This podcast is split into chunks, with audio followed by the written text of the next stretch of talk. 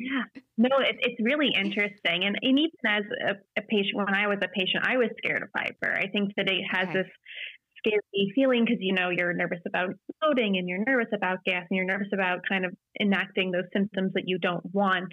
And I think that comes back to the restriction when we take it out for so long, we're going to have those reactions. So Welcome to the Daily Dietitian Podcast. I am your host, Stacy Mitchell. I am so happy to have you here. My goal for this podcast is to break down the latest health topics and help clear the clutter in the messy world of nutrition and fitness. We hope to inspire, educate, and entertain all things wellness. Join us as we talk with experts in their fields on how to feel our best in our own body and mind.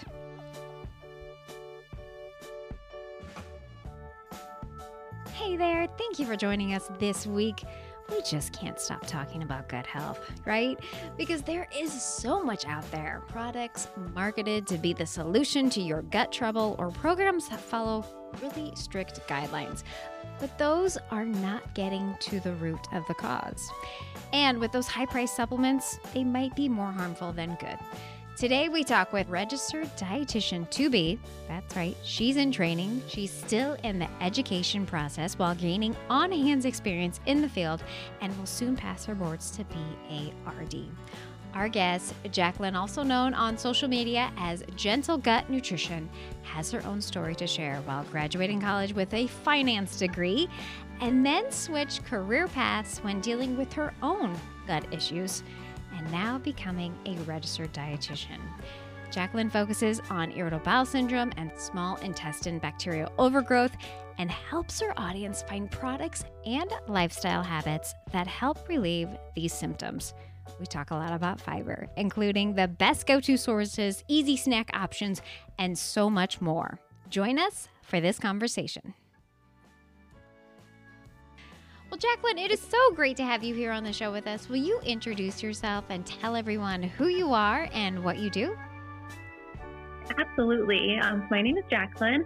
I'm an RD2B, and I'm currently in the digestive space. So I work with individuals who struggle with IBS or SIBO on lifestyle habits to help manage their symptoms, incorporate food without fear, as well as understanding the low FODMAP diet in a more gentle approach.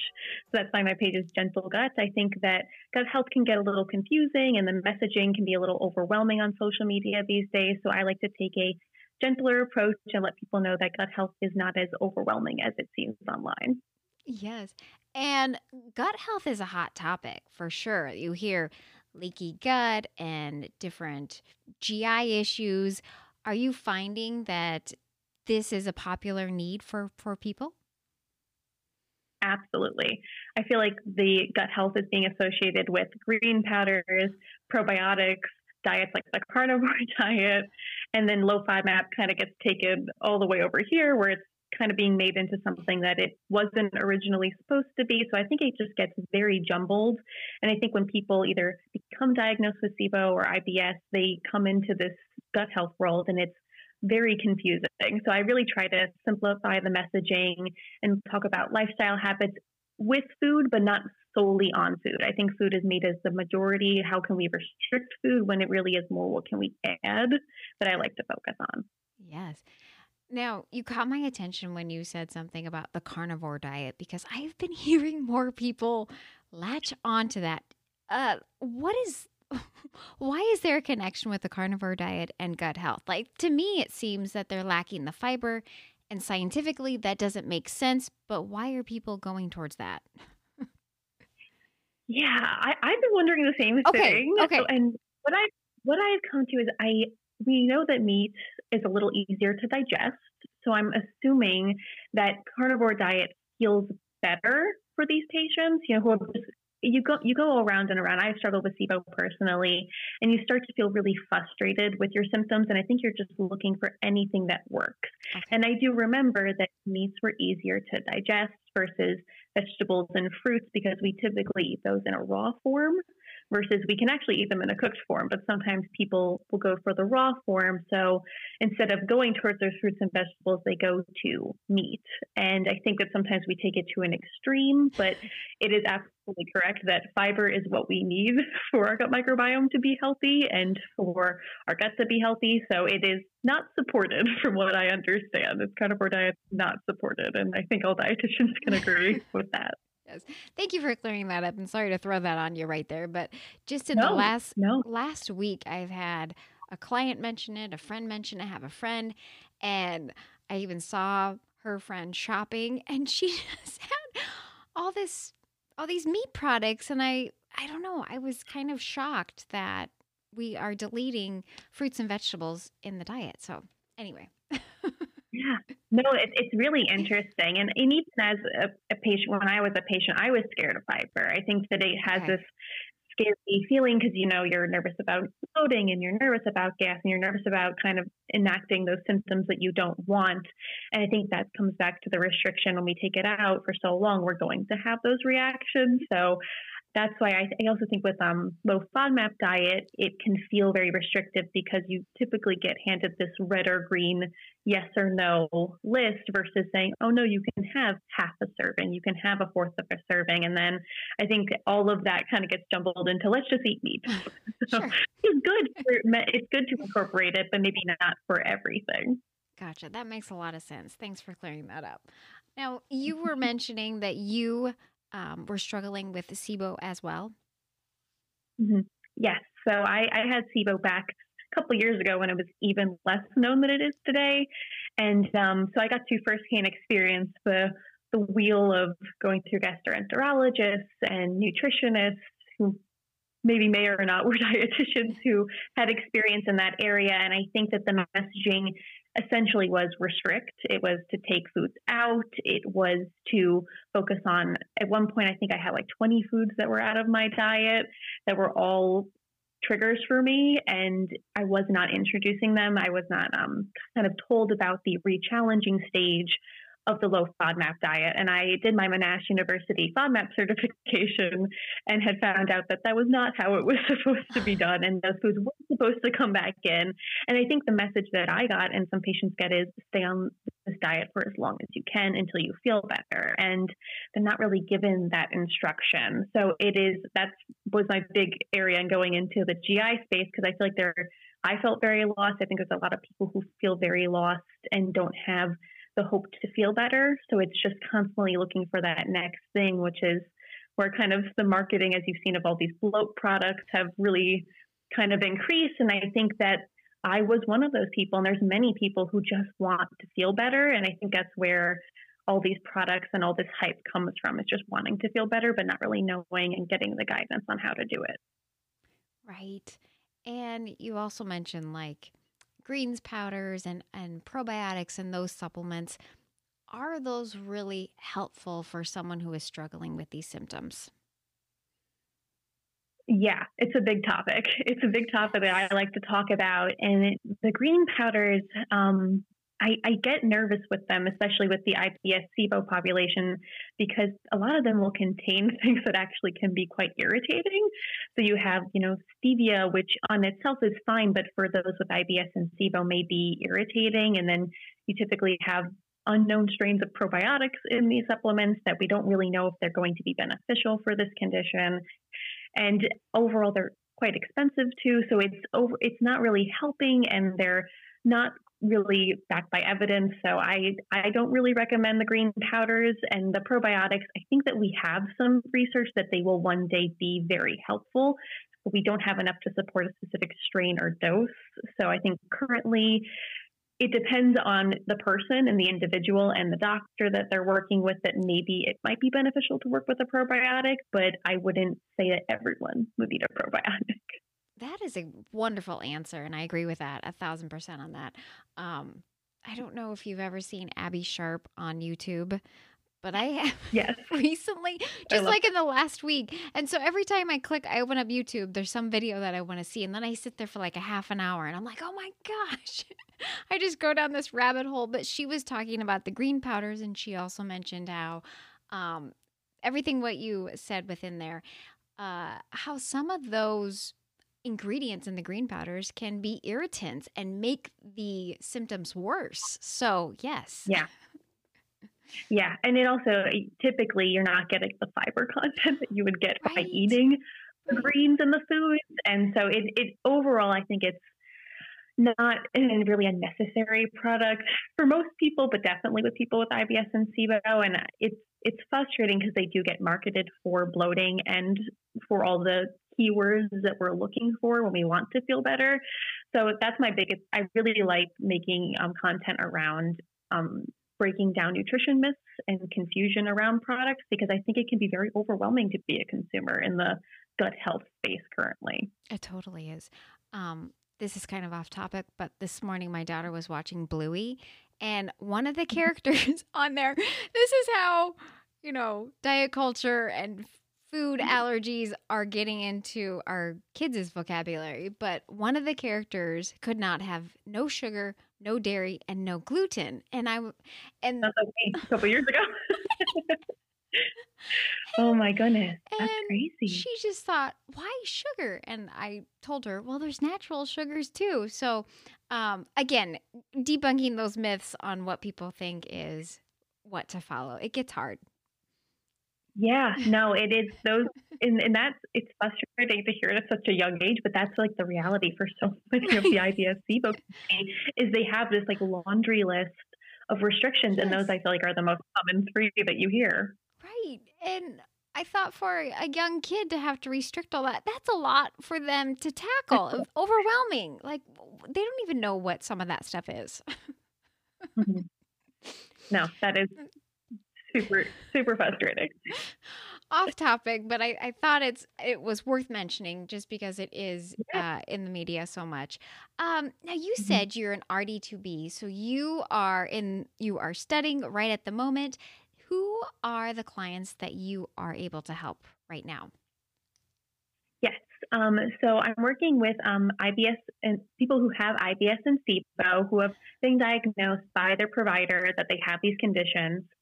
And working on lifestyle habits to reduce symptoms is really a big focus that I'm looking at. So, looking at meal hygiene, looking at how we can support the gut brain connection through diaphragmatic breathing and stress management and sleep.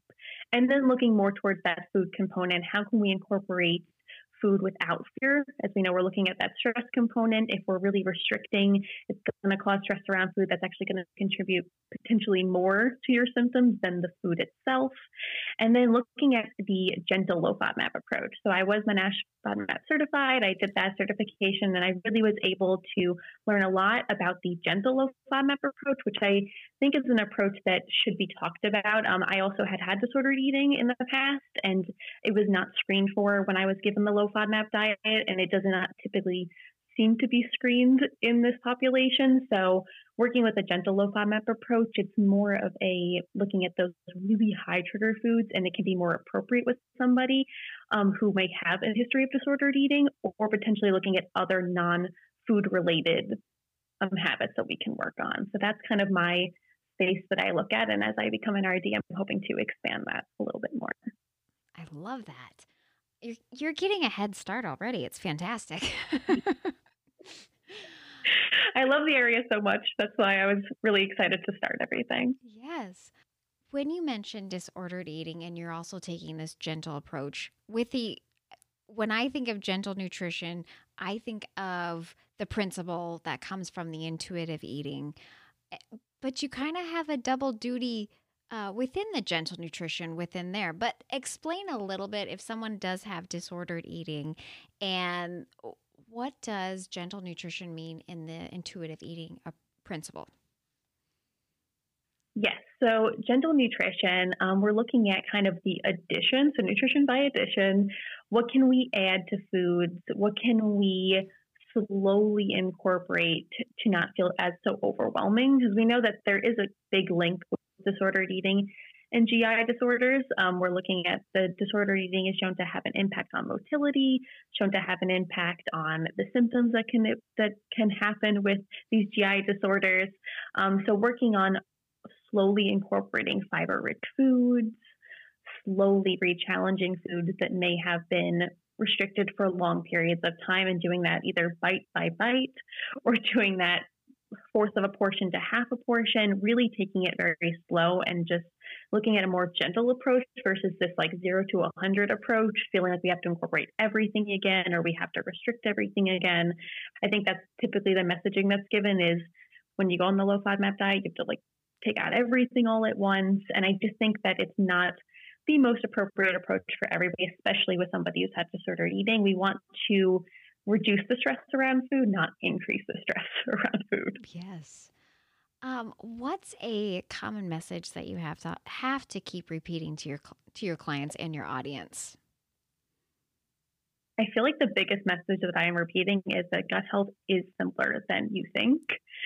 I think it's a big message. And I find that everyone is just feeling like, oh, I have to have a probiotic. I have to have this green thing. I have to have three meals a day. I have to intermittent fast. I have to, there's so many things that everybody is wanting to do all in one day. And I think that we really need to go down to basics to start with gut health. We need to make sure we're eating enough. We need to make sure that we're having balanced meals that have a source of fiber, that have protein, that have fat, and then just making sure that we're hydrating and sleeping and managing stress. It's less about how many products and how long we can go without food, and it's more into what foods do we enjoy? How can we maybe add some fiber to them? How do we find the foods that make us feel the best? So I find that that's the most, it's, it's almost decreasing the stress and trying to almost dismantle a lot of the gut health diet culture. I almost think diet culture has a subset now of gut health diet culture, and dismantling that idea is a big message that I've been working with.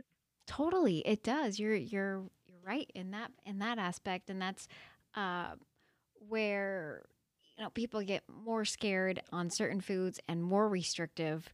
It's that aspect in, in there too. Um, what are some of your favorite recommendations for adding fiber to someone's diet? Yes. Um, so I think that starting at breakfast, I think we always say breakfast is the most important meal of the day. I always say that just adding handfuls really make a difference. They add up. So adding handful of spinach to your eggs in the morning. If you like smoothies, adding a handful of spinach or a fruit to your smoothie. Just adding one thing for breakfast, adding one source of fiber for breakfast, and then kind of looking at your snack. You know, if you normally have a piece of cheese, maybe adding a couple crackers or a couple baby carrots to that snack.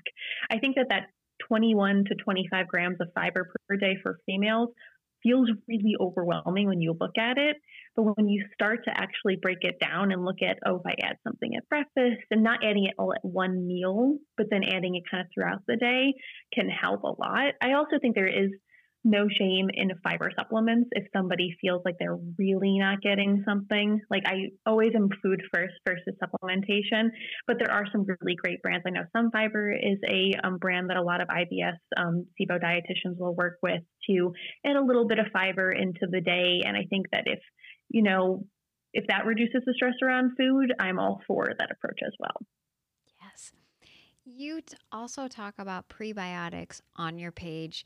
Explain what that is because yeah. I think some people may think, oh, is that a probiotic? No, it's a prebiotic. So, what is a prebiotic? Pre- yeah, prebiotic is the um, it's essentially the fuel for your gut microbes to help them kind of thrive. So that's when we're looking at fiber. You hear me talk about fiber all the time, every day. My family and friends hear me talk about fiber. My followers hear me talk about fiber. That's the prebiotics are in the fiber. So that's why there is such a focus on that. That's going to help your gut microbes grow, thrive, and that's going to help you to have a healthy gut microbiome. So rather than taking the pill as we normally think of for probiotics, that's kind of what everyone thinks of. We're looking more to the food for the prebiotics. And they're almost more important, if not equally important, when we're looking at um, gut health overall. Yes. I think fiber is just so underrated for any disease yeah. state. And. I don't mm-hmm. I, don't know the exact science or the statistics on it, but I always say the number one missing ingredient in your diet is fiber because we just don't get enough of it. So, uh, I completely, completely agree. And um, I'm sure we'll talk about this later, but one of my favorite um, videos that I've been making recently is I do these quick fiber rich snack box ideas. Okay. So they're for on the go because we're getting into the summertime and I know that everyone's like running around and fiber isn't maybe the number one priority on everyone's list right now. But making these go to snack boxes um, I started making them because I actually travel quite a bit. So I started making snack boxes to go. And when I was making them, I was like, wow, I'm actually incorporating quite a bit of fiber. So I started filming them. And it's been really helpful to see. The other day I made a snack box and it was 12 grams. And I was like, wow, that's almost half my, if not more than half my fiber for the day. And so it's starting to, I think people are really help, visuals really help people to uh, visualize how much fiber they need during the day. So that's why I really like to make these videos to show this is what 10 grams of fiber looks like. This is what 15 grams of fiber looks like. And it's not as overwhelming as you may think. Right. And finding those foods that you might not have thought have, you know, five to seven grams of fiber, you're like, wow, uh, I'm always shocked at blackberries. That's a huge source of yeah. fiber. Yeah, absolutely. That is a really, really good one. And yeah, you start realizing that some of the foods you eat on a daily basis actually have quite a bit of fiber. Right. So it's very exciting. Right. Um, do you recommend anything with chia seeds or flaxseed, or does that cause some irritants when starting out? Um, I, in my personal experience, I have not seen too many um, people have irritants with chia and hemp and flax seeds. Um, I find that hemp seeds are the ones that people really gravitate towards quite a bit. Um, for whatever reason, they seem. I think they're very easy to incorporate. Um, you can throw them on salads, you can throw them on smoothie bowls, you can throw them in almost anything, and it really does add up that fiber quite quick. We know that it has quite a bit of fiber as well as those chia seeds. So I find that um, everyone's tolerance level is really unique and different. So just testing out different amounts, you know, if the chia seeds potentially could bother someone, maybe they can do half of it. But overall, I think it's a really great way just to throw on some fiber on a daily basis. And with real food too. Yeah, absolutely. And it's really quick. And yeah, I'm definitely let's go for food first, always looking at the dietitian way. And I think that chia seeds, and um, I know that I've been really into kiwis. I've been recommending quite a bit of kiwis because um, there was a study recently that showed two kiwis a day were really helpful for um, IBS-C for constipation. Um, so it's a really helpful recommendation, and it's pretty quick. You can eat them on the go. So I've been recommending quite a bit of kiwi as well. My my daughter cut up a bedtime snack and she had two kiwis and she wanted me to cut it in half. And I said, Do you want me to keep cutting up? She's like, No, just like that. And she just really enjoyed scooping it out. I didn't I I didn't teach her that or tell her that, but I just thought that was so cute. That is so cute. No, and um I was eating a kiwi the other day, and my sister was across the table, and I she looked at me like I was crazy because I actually ate it with the skin because you can eat them with the skin, and she's like, "You bit into that like it was an apple." I was like, "It could be. We can treat it like an apple. Yeah, it's really good for you." Yeah. Yep.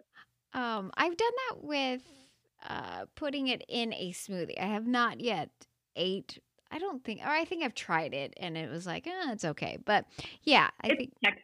it's texture. Yeah, I can see the texture um, be a little interesting for people, but either way, even without the skin, still a good one. Have you tried golden kiwi? I have not. Oh, I have not. Okay, that's like a whole new uh, flavor component with that. It's uh, smooth. It's not acidic. It's almost a little bit sweeter. Uh, it's definitely a favorite in our house, but I have not been able to find them in the grocery store lately. So I want to do that. I did try recently. This is a trend on TikTok that I saw for quite a couple weeks. Was the yellow dragon fruit? Oh, Have you seen that? No. That was a. It's like um, I might be getting the name wrong. I'm not sure if it's a yellow dragon fruit or a golden dragon fruit, but it's the pink one that everyone thinks of. It's the yellow version.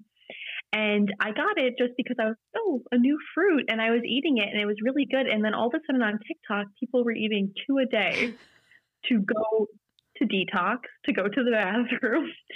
And I don't recommend that. If anyone's listening, I don't recommend eating that many because it's it's quite a bit of fiber, I believe, at one time for maybe someone who isn't used to that amount of fiber, and I wouldn't suggest it per se.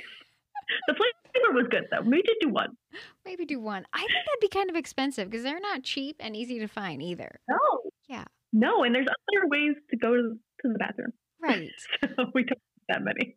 Um, w- when talking about other types of foods, what are some other of your favorite additions? I see your pack a high fiber snack bo- box for travel on your Instagram page. That is such a great idea. Um, what are your favorite additions when you are doing those videos? Yeah, I am definitely a big cheese and crackers person, um, but I do, and I think it's a really good combo. Um, obviously, you get your protein, your fats, your carb, you're good to go. Hunger crushing combo, as Abby Sharp would say. Um, and I find with um, crackers, there's quite a bit of high fiber crackers that are actually FODMAP friendly. I like to say FODMAP friendly instead of low FODMAP because not everybody is on the restrictive elimination part of the low FODMAP diet. So there are a lot of high fiber crackers in the grocery store. I know that Crunchmaster has some great high fiber crackers. Mary's Gone Crackers has some great ones. And I find that that's a really easy way to just up your fiber intake is through the cracker that you're eating. Um, and then on um, obviously raw vegetables, if you can tolerate raw vegetables, um, I find that carrots and cucumbers are a really easy addition. I have those on my page. Blueberries, whatever berry you have. Um, I've done peppers before. Um, peppers with like Greek yogurt dip is an easy way to get some fiber in. Um, so those are really good ways. And then um, there are quite a bit a, of granola bars as well that I'll pair with these boxes that can easily up the fiber intake. I know that um, Fody Foods has a really great bar that has some fiber in it. Um, and there are a bunch of other brands that I believe I have on my page that I can't think of right awesome. now. But there are really great ones that usually I try to look for the whole grains, you know, try to get oats in there, looking for any other puffed grains that are in these bars that will kind of up the fiber intake. Um, any other uh, popular reels or posts that have resonated with your audience? Yeah, the, the biggest one I've noticed is um, I started going into some popular grocery stores to find some FODMAP friendly items just to kind of help people when they're going through those first two stages or just to help them find items that, that maybe would agree with them, their digestive condition a little bit more. Um, so looking for, I went to Target, I went to Walmart. I looked a little bit like a crazy person going through the aisles and, and filming all the products, but I think it was really helpful. And I found that it really resonated. The Trader Joe's one really resonated with people just to find some products that um, didn't have garlic and onion in them that would help them throughout the week that were simple to make for some quick meals. So I find that those reels really resonated with people and I would have really used, would have been happy to have those when I was going through it. So that's how I try to look at it as well. Would would it would it have been helpful for me when I was going through my flare ups? So I think that that really resonated, and the quick fiber snack boxes really seem to resonate with people as well. Yes, people need the answers, the go tos, what's going to make their life easier. And I used to be a retail dietitian, so that was like my favorite thing to do as a grocery store tour and just walk with them and talk about the product. And sometimes I would just have it in my hand and they'd be like, okay, yes. And they'd put it right in their cart because they trusted me with uh, recommending mm-hmm. certain products that would fit for their dietary needs. Yeah, and that, yeah, I definitely like to help with that because I think also that um, a lot of um, these I feel like in the gut health space, you feel the need to make a lot of your stuff from scratch or to make very specific prepared foods. And I think it's very, very difficult to keep up with that during the week. I think it's a little unrealistic. So going into the grocery stores and trying to find a mix of obviously going to your fruits and vegetables, but then finding those convenience foods that are really beneficial. I was trying to think of that when I did those videos because I was in college when I was dealing with my digestive issues, and there was no way that I was going to be able to do everything from scratch. So I think that um, finding those quick convenience foods is helpful. Right. As much as I like to think I'll do that, when it really comes down to it, it's either I don't have time or I I'm too tired to make it or I don't have mm-hmm. all the ingredients and basically, it comes down I don't have enough time and I don't want to do it. So. and it's, it's very it's it's very hard. Sometimes you can have like I'll make some recipe videos on my page where they, maybe they take a little more time, and it's uh-huh. nice to have that like self care moment, but it's sure. not for every day. Oh, so yes. yeah, I get you on that. Um, where can people find and connect with you? Yeah, so I am mostly on Instagram. I'm at Gentle Gut Nutrition on Instagram. That's where most of my content lives. I'm looking into the TikTok community. I'm looking into over there. So you might see me over there a little bit more, but I'm generally on um, Instagram. I like to do a lot of polls, a lot of questions. I really like to interact with people. So anyone who wants to come say hi and talk about anything related to GI, we talk about it all. I would love to connect. And it looks like you have a free ebook, Five Steps to Starting Food mm-hmm. Freedom. Mm-hmm. Wonderful services or programs that you have to help clients. I do offer one on one coaching services to work on those lifestyle habits, to learn to incorporate food without fear, and to look at a gentle low FODMAP approach. Um, but I was a college student when I was struggling with SIBO, so it's really important for me to have resources available to everybody. So that's why I did make the five steps to starting food freedom. And then I also have a three day meal guide for gentle low FODMAP, which has a lot of recipes that take out those higher FODMAP ingredients, um, but still keep a pretty diverse diet. And um, I think it's a little more suitable for everybody. So I have those two, and I'm planning on working on a couple more. And I usually do polls to get an idea of what people want. So if people want to connect, you can kind of vote on what I'm going to work on next. Um, but those are the services I offer. I love it. Uh, extremely helpful and realistic approach. Do you have any last takeaways before we close? Yep. So I I just remember wanting to feel better when I had GI issues, and so I understand how overwhelming it can be online.